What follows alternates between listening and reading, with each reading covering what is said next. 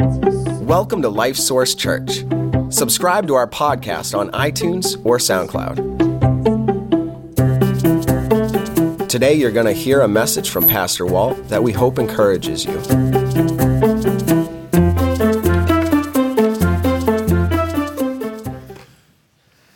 In 1588, Spain decided that they wanted to take over England. Multiple reasons, but one of the reasons was because England had turned away from Roman Catholicism and had become a Protestant country, and Spain wanted to change that back. And so they sent the, the Spanish Armada. You may have heard that term before. Uh, there was fighting going on, but then something happened. A huge storm came and blew the Spanish Armada in a totally different direction where they could not attack England. And they had to go around. You know how much history would have changed if England had been conquered and became a Roman Catholic country? It would have changed so many things. A major event in world history, the, the outcome was huge. Back in the 1700s, here in the United States, you know, we have this, these issues going on between the, the states here and, and England, and they are, uh, it culminates in a declaration of independence and stating what was really new, new ideas into the, uh, it's new ideas actually based on real old truth, but new ideas that we said people's rights are given by God and are grounded in Him. And the United States was formed, and the Constitution, and certainly not a perfect country by any stretch of the imagination. But do you know where would things be in the world if that had not happened? You know, the things that America has done in the world change would not have happened. Uh, how about the Civil War?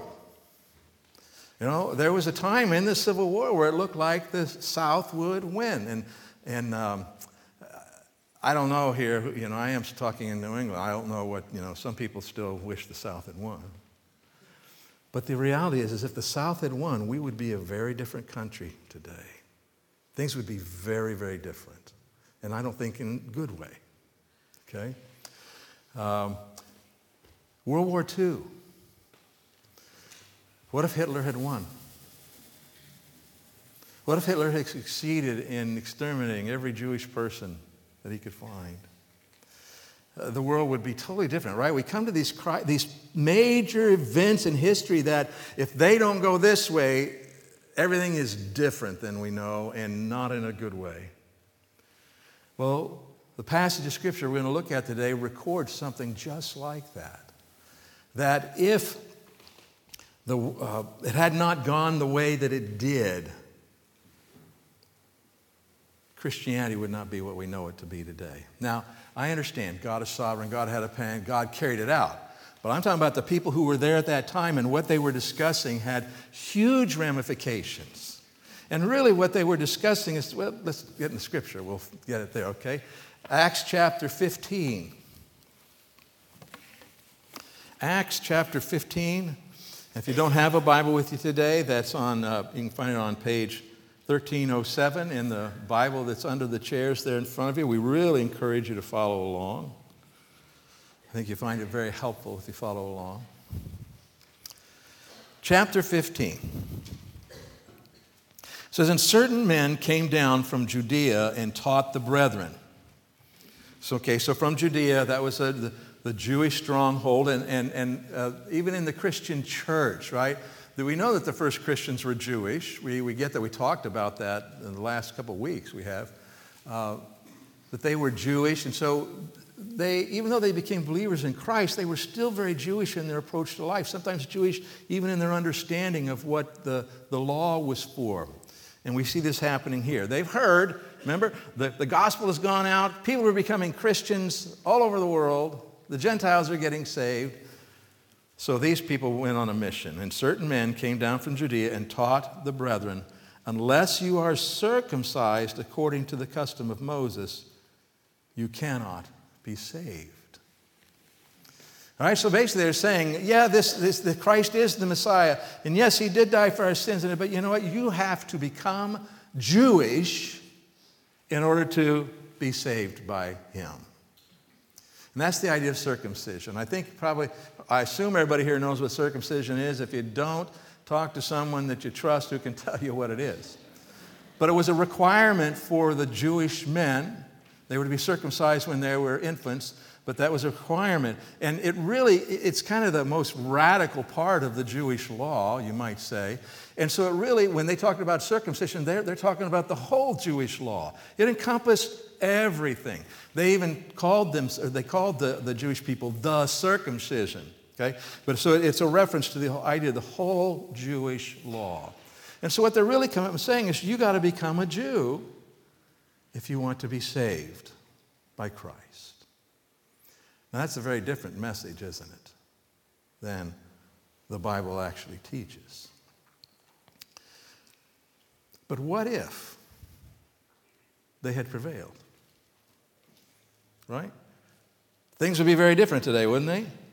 In fact, what we would find is that Christianity, and once again I say we step back in God's sovereignty and we know what He did, but Christianity would have become just one division of Judaism. Just like you have the, the Orthodox and the conservative and the Reformed, there would be the Christian branch of Judaism. And um, it would not be the world's largest religion, it would be a small sect of the Jewish religion. So that's what I'm talking about, these major events, how this goes. We read the story and go, yeah, but really it's much bigger than that, what was going on here. All right, so they're adding, you have to become Jewish, you have to keep the Jewish law in order to be saved. Verse 2. Therefore, when Paul and Barnabas had no small dissension and dispute with them, they determined that Paul and Barnabas and certain others of them should go up to Jerusalem to the apostles and elders about this question. But when Paul and Barnabas had no small dissension and dispute with them, no small, that's an interesting way to put it, right? They had a what? a really big dissension with them. Really big dispute about this. Apostle Paul, we know from his letters and his preaching that he's saying, there's no way. Jesus fulfilled the law, Jesus kept all that for us. Okay? And, and, there's lots of good stuff in it, but we do not have to do any of those things to be saved. We are not saved by works. We cannot be saved by works. It's impossible. It Makes all that so clear. And so when he's hearing this gospel, he has no choice but to what? dispute, to stand up against this. Jude talks about this in his writings. He said, I, I, wanted to write this to you, but I had to write something else. And so he says this He says, I find that I must write urging you to defend the faith that God has entrusted once for all time to his holy people. That's to us. He has entrusted us with this gospel, and we need to make sure that we get it right and we keep it right. And when things kind of start to come in sometimes from other influences that really aren't right, we need to say, whoa, no, no, that's not right. By the way, that's one of my jobs as a pastor, is to say, to help to protect us when false doctrine starts to make its way in. Uh, the Apostle Paul, uh, talking about this issue, he, he writes the book of Galatians really addressing this issue, and he says this. He says, uh, let's go back one, I think. There we go. Oh, no, I'm sorry, you're right. He talks about something that pretends to be the good news, but is not the good news at all. Okay, so the gospel that was being preached here was oh, it is good news. You can be saved. All you got to do is become a Jewish person and follow the Jewish law. And he says that's not the good news. That's not the gospel. So it's, it's, it's not the good news at all. You are being fooled by those who deliberately twist the truth concerning Christ. And go to the next one. He says, let God's curse, this is how strong Paul feels about it. no small dissension is an understatement. Okay? Let God's curse fall on anyone, including us, or even an angel from heaven who preaches a different kind of good news, a different kind of gospel than the one we preach to you. Okay? And then he says this I say again, I say again what we have said before. If anyone preaches any other good news, any other gospel than the one you welcome, let that person be accursed. How important is it that we get the gospel right? Well, people's eternal destinies hang in the balance, don't they? Okay? It's really important. We can't just kind of say, well, yeah, okay, you see it that way, that's fine, or whatever. We need to be clear on this as a church. We need to be clear on this as Christians. So let's talk about this the gospel. How do we keep this clear? Okay? Well, the gospel is about our salvation, isn't it? That word salvation means we're being saved from something. We're being, how are we saved from the consequences of our sin for all eternity? When we stand in judgment before God and, and, and we are judged, you know, how, how's that judgment going to go down? What's it about? How do we not find ourselves in hell because we're guilty at that judgment? So, this idea of salvation what is it? How do we get saved? And, and in the uh, 1500s, when the Reformation occurred, they really came to, to they gra- um, grappled with this and came down to really three statements that I think capture most of it. Okay, saved. We are saved by grace alone. By grace means it's God's doing. He's the one who is initiated. He's the one who has decided to save us. Okay, we may not like the answer to this question, but do you deserve to be forgiven and go to heaven? No, you don't. By the way, not me either. But we don't. Okay?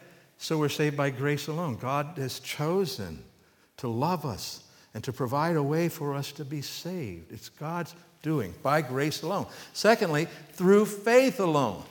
In other words, this is when we talk about putting our trust in Jesus, what He did. He died on the cross for our sins, rose again from the dead, and we know we've sinned. We put our faith in Jesus to be our Savior so that those sins are forgiven and so that we receive eternal life. Through faith alone means not by works. And our story here is real, real clear, right? They were trying to add, you got to keep the Jewish law to be saved. No, no, no. Faith alone. Man, the Apostle Paul is so clear on this multiple times in the scripture. The Holy Spirit led him to write, it is by faith alone. It's not by works. He says, We know this that no man, no woman, no human being is ever justified by keeping the works of the law. You can't earn it because how good do you have to be to make it to heaven on your own? You have to be as good as Jesus, which means you have to be God. Guess what? You're not. I'm not. We've all failed. And so once we've failed, that means we have failed, and it's forever failure.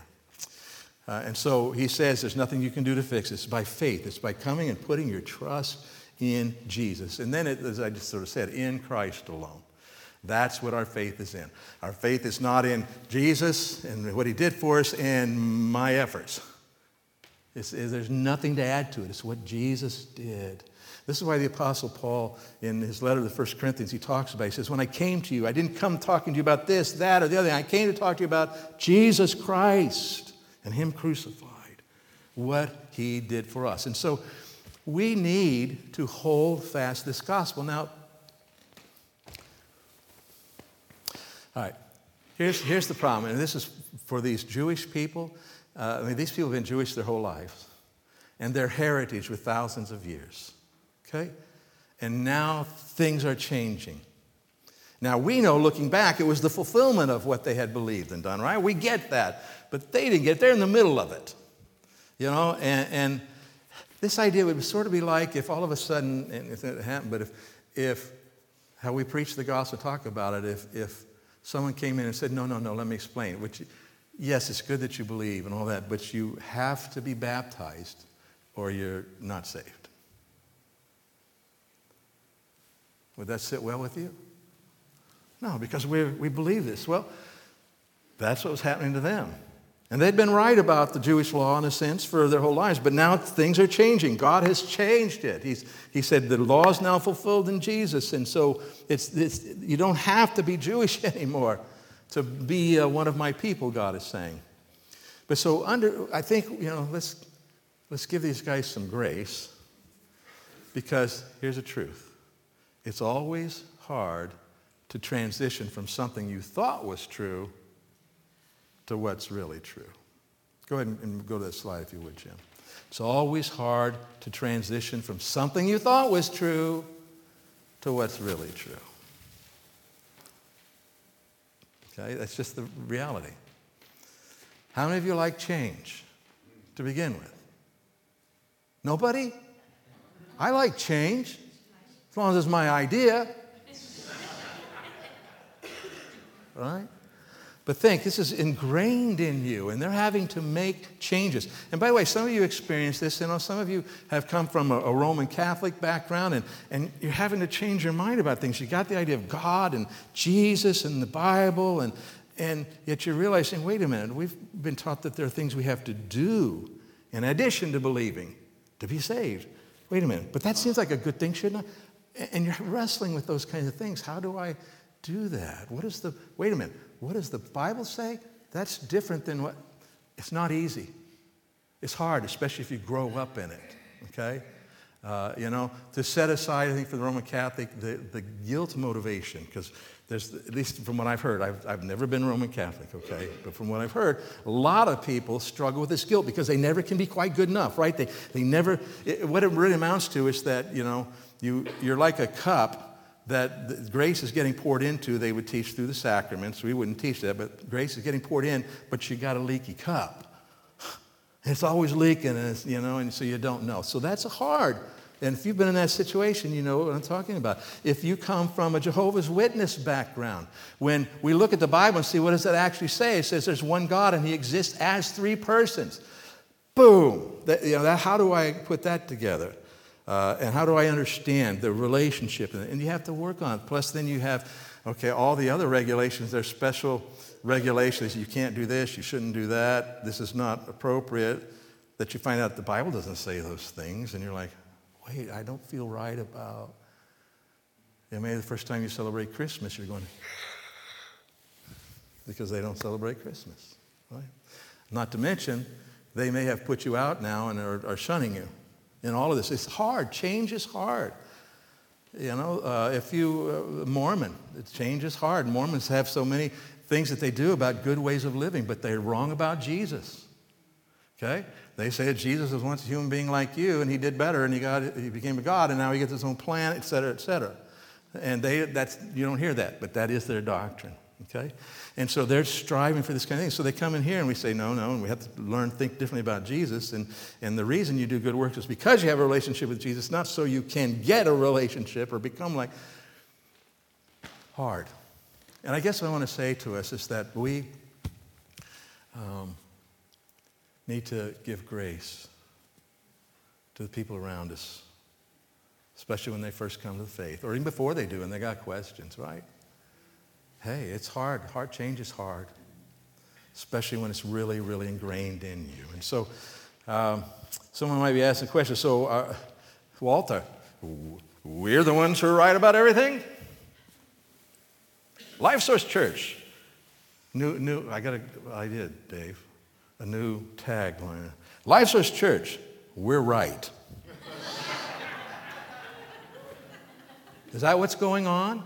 No, it isn't. Not at all. It's not an issue at all of whether I'm right about what I'm saying or you're right about what you're saying. It's, it's, it's really part of our Baptist heritage, heritage, and it starts right here. It's not whether I'm right or you're right, or it's what, what does the Bible say? And we do our best to get it right. Right? We keep working on it.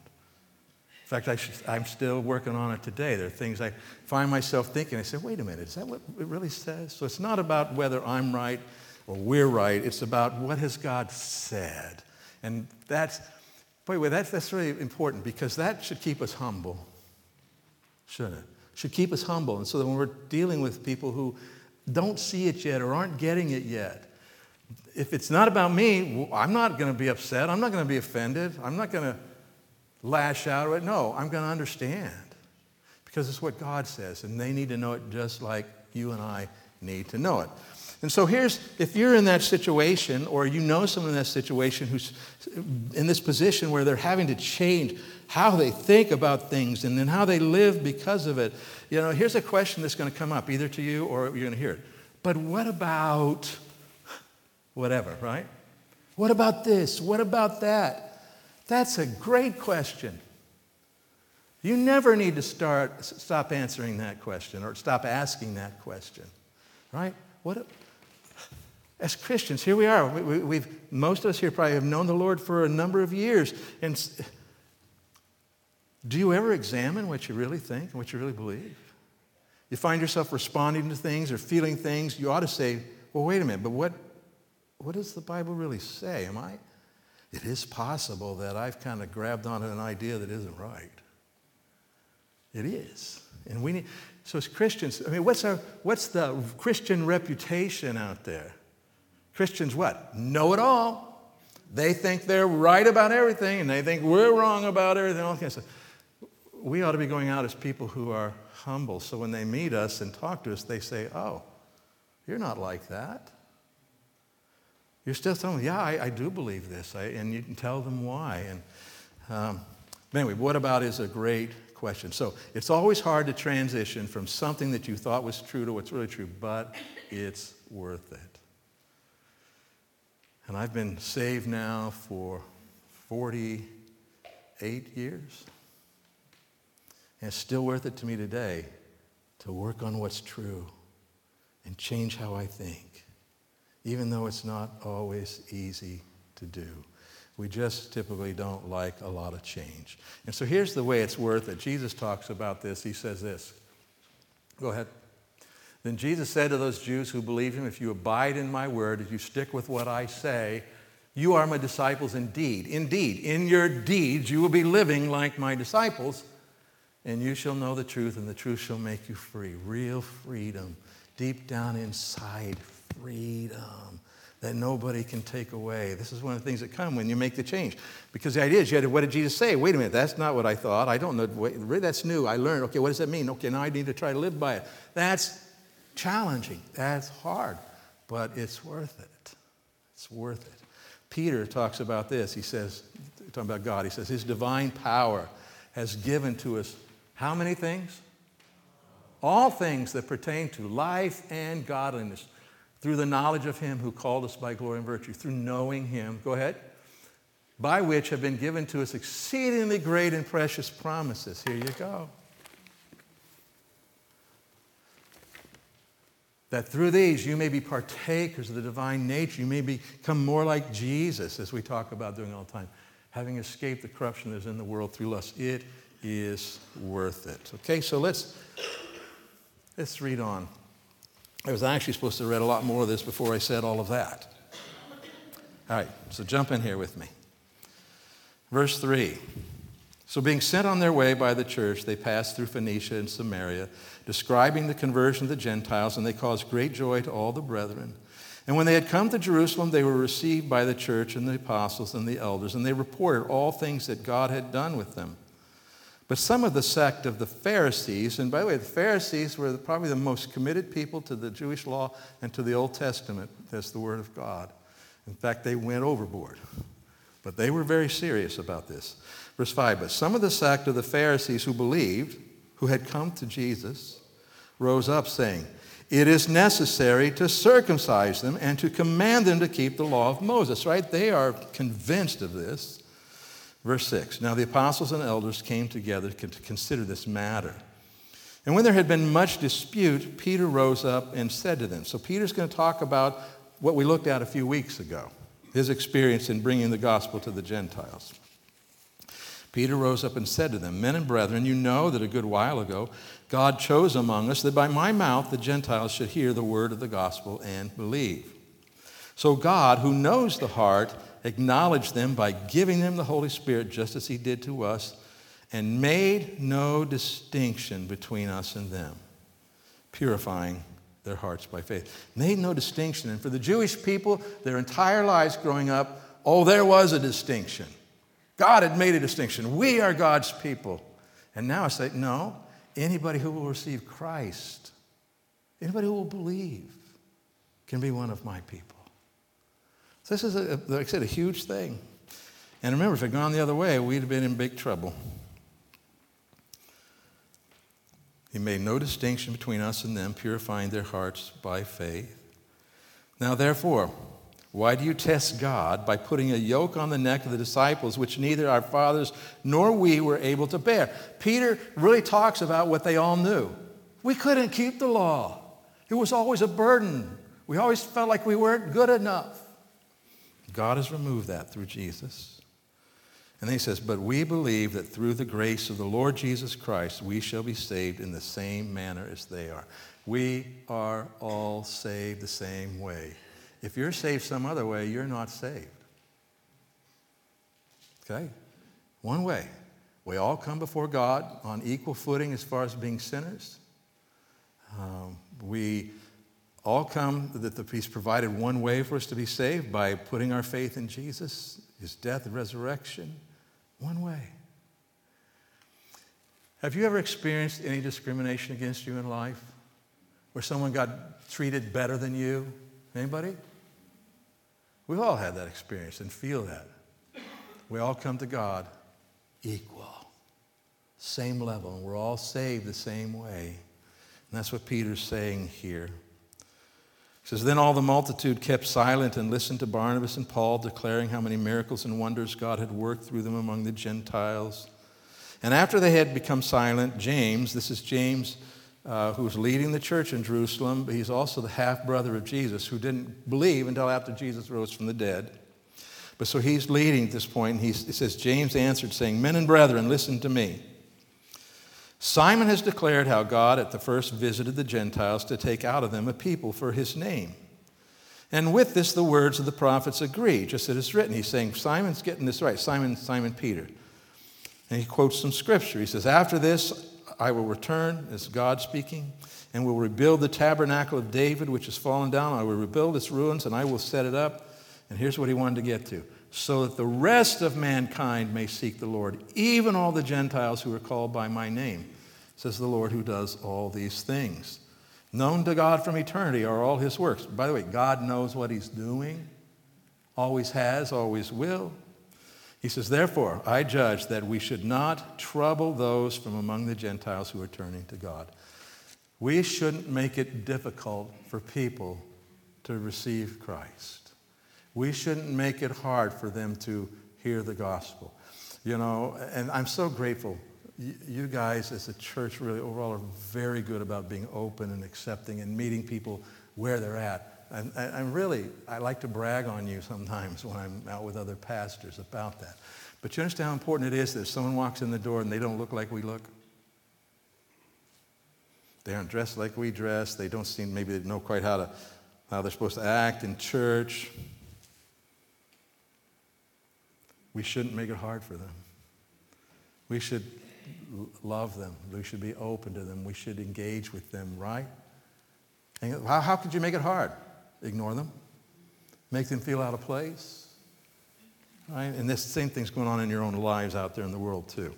But he says this, but that we write to them to abstain from things polluted by idols, from sexual immorality, from things strangled, and from blood. And you say, what's that? Well, strangle and blood, those were all part of the Jewish law. But here's, he says, why? He says, For Moses has had throughout many generations those who preach him in every city, being read in the synagogues every Sabbath.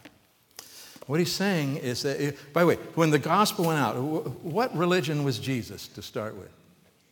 He was Jewish, okay? He had to be. He was the Jewish Messiah who now, as we see, is the Savior of the world. What were the religion of the first believers? It's not a trick question. They were Jewish. Okay? This whole Gentile thing is, is a brand new idea to them. Um, and what he's saying is, so back up. So whenever you know, Paul went out, we see him doing it, other disciples, when they went into a new city where they had never preached the gospel, where did they try to go first? To the Jewish synagogue. Why? Well, because those people already believed the Bible, the Old Testament that they had, they already believed it. They knew there was a Messiah coming. They are this audience that's ready to hear it. Now, it doesn't mean they all get saved, but they were ready to hear it, okay? And what he's saying here is if Gentile believers do things that are so offensive to the Jewish people, how are they going to be able to share the gospel with them? And so he says to the Gentiles, these aren't things they have to do to be Christians. No, they're already believers. And he says, so, but he says, stay away from these things which would get in the way of you being able to share the gospel with the Jewish people. Okay? So it's the idea of setting aside things that they might not otherwise set aside. So let's look at some conclusions of the conference here. If, if I read the rest of the story, what happens is they send out an official letter and, and it goes out. It's telling them that we are not teaching what those people were teaching. The gospel is this. And so, first one is that Gentiles do not have to become, they don't have to live by Jewish laws to be saved. Pretty clear. We've seen it, right? They don't have to. It's about Jesus. It's not about those laws. The second thing is that believers shouldn't unnecessarily offend people who need to know Jesus. Don't do that. Don't do that. All right? So, what conclusions do we draw for us from this passage? Well, I think the first one is this doctrine matters. What we believe really matters. We should know what we believe and why we believe it. And I, I would just have to say to you that I, I don't think that coming here, even if you come every week, every Sunday, and you hear that you are getting enough to really know what you believe and why you believe it. That is my bent to try to help you to, to see and understand. But you need more than this. You need to go to a Bible study afterwards. You need to get into a Bible study when it's offered. And you know, you may be, get in a life group, okay, and we can help you with that. Um, but we need more. We need a lot. And we need to be in the Word on our own. We need to be reading it, pondering it, trying to understand. And here's the deal I, I mean, I say it, it doesn't happen as nearly as much as it used to, but I'll read the Word today and, and read it and go, Hey, wait a minute. Huh, I hadn't seen it that way before. I, in other words, you're not going to outgrow your need to be in the Word and learning and understanding your doctrine, what you believe. Really, really important. That's boring. No, it's important. And it affects how you live because it affects your view of the world. And what your view of the world is, what God is like, and how does He work, and what's the expectations here, and what are the principles. Those things affect how you live your lives. And, and Dave will vouch with me that what we find, you know, you come to us because your life is in upheaval. Almost always we can sit down and look and say, oh, you don't understand this truth from the scripture. It's like when Jesus, uh, they, they, challenged uh, Jesus, and he says, you're, mis- you're making mistakes because you don't know the scripture. Okay, it's really, really important. Second, we should, and this, is, this flows out of this, you, we should always be growing in our knowledge and understanding of the truth and then living by that truth. Always growing. The, Bob Richmond, can you hear me? Can you hear me, Bob? He can. Okay, I got to talk loud to Bob. How old are you now? Going on 81. Going on 81. Do you still need to learn and grow and understand and live by the truth? Yeah, you probably realize it more than ever, don't you? Okay?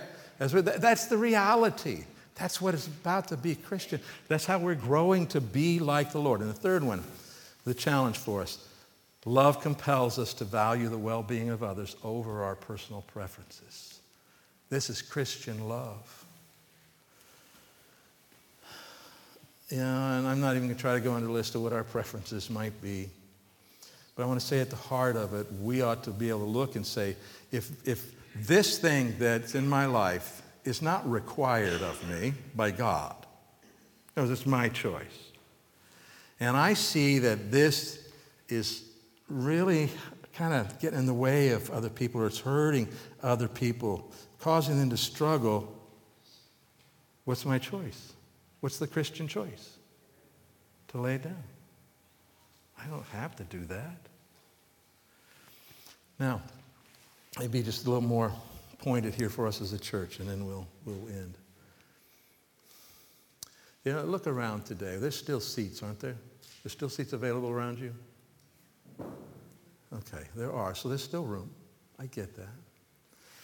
But think about what do we do as a church if we are faithful and we actually keep reaching people? We have new people coming in and the attendance grows and the attendance grows, you know, and um, what are we going to do? We have to seek the Lord, right? Pray, pray, pray, and to get his leadership and all that kind of stuff.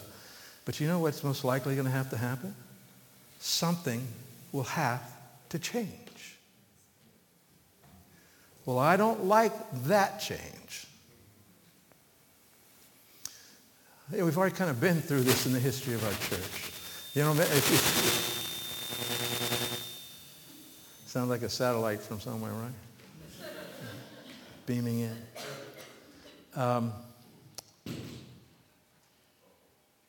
if you had come to church here back in 1982 when I first came here, church, although we are doing the same kinds of things, church was different. Melanie loved the hymn book. Ha ha ha. She didn't. But we sang hymns out of the hymn book, and it was great worship. I loved it. I preached out of the King James version, the old King James, the these, the thous, the whithersoever, and loved it. Um, but the, it just seemed very clear that the Lord led us along the way to make some changes, that we don't do what I loved anymore. Well, there are churches out there where the pastor said, no, we're not making those changes. Right? And if they think that's what God wants them to do, that's fine. They need to do that. But what I'm trying to say is we have to be willing to see what really matters and what's really important and be willing to make changes. And you say, oh no, Walt's got an agenda. He's got ideas he wants to share with us. No, I honestly don't. That's not where I'm at. But I'm just saying, we as a people better stay open to God led change even if it's something we would never choose for ourselves. The mission is that important. God and the gospel are that important. And uh, I think I'll just stop. Let's stop. Father, we come to you. And I thank you, Father, that, the gospel and our salvation was important enough to you that you sent your only Son and allowed him to suffer the greatest unrighteousness that ever happened as he died paying for our sins. Thank you that we can be saved because of it. I pray, Lord, that you would keep us loving you. Work in our lives, we'd love you. Work in our lives that we would be serious about growing in our understanding of your word and what it means in our lives. And, and then, Lord, that we would love you and our fellow man enough to be willing, if need be, if need be, to set aside things that we really like and care about. Help us to love like you. I pray this in Jesus' name. Amen.